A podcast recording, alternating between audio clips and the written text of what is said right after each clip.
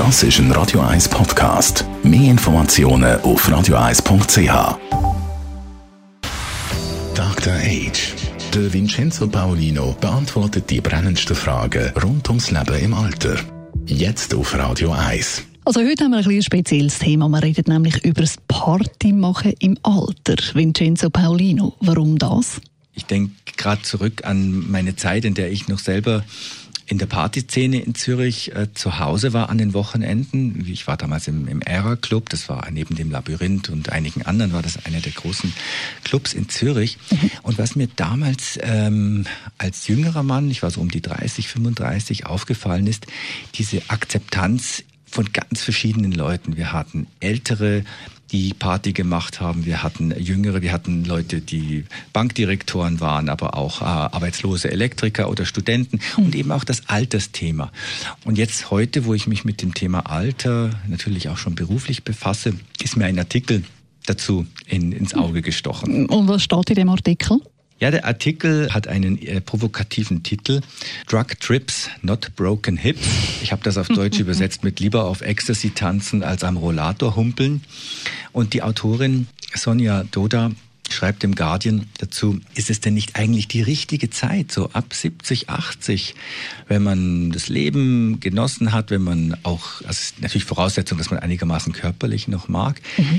ist es nicht die Zeit der Irresponsibility, sagt sie, Verantwortung mhm. abgeben kann und dann einfach Dinge tun kann, die man vorher noch nie probiert hat. Mhm, aber man hat das Gefühl, genau das passiert nicht. Hat das irgendeinen Grund?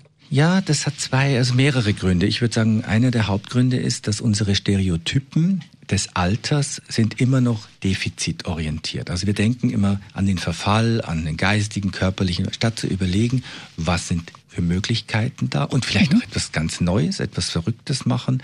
Und wenn ich auf die Technozeit zurückkomme, diese älteren Gäste in unserem Club, die haben dann auch Sachen probiert, die mit, mit Erfahrungen auf Drogen, auf Substanzen zu tun hatten. Das waren gute Erfahrungen, weil wir haben dann dort natürlich aufeinander geschaut. Und mhm.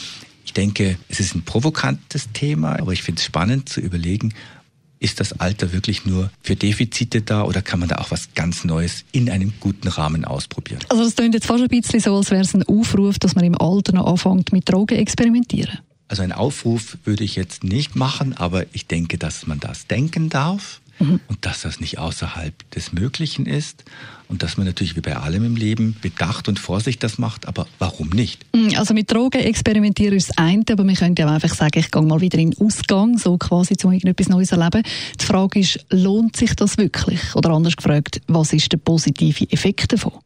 Der positive Effekt ist ähm, Geselligkeit, Bewegung, mhm. Rhythmus, Musik, wir werden in einer anderen Sendung noch über das Thema Musik sprechen. Das sind alles Stimulationen fürs Gehirn, die im richtigen Ausmaß genossen die Fähigkeiten des Gehirns erhalten und stärken. Hm, immer mal wieder etwas Neues ausprobieren, auch im Alter, sagt der Vincenzo Paulino. Dr. Age.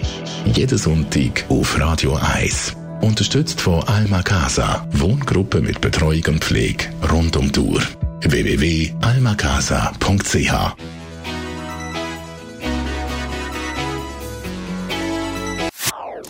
Das ist ein Radio 1 Podcast. Mehr Informationen auf radio1.ch.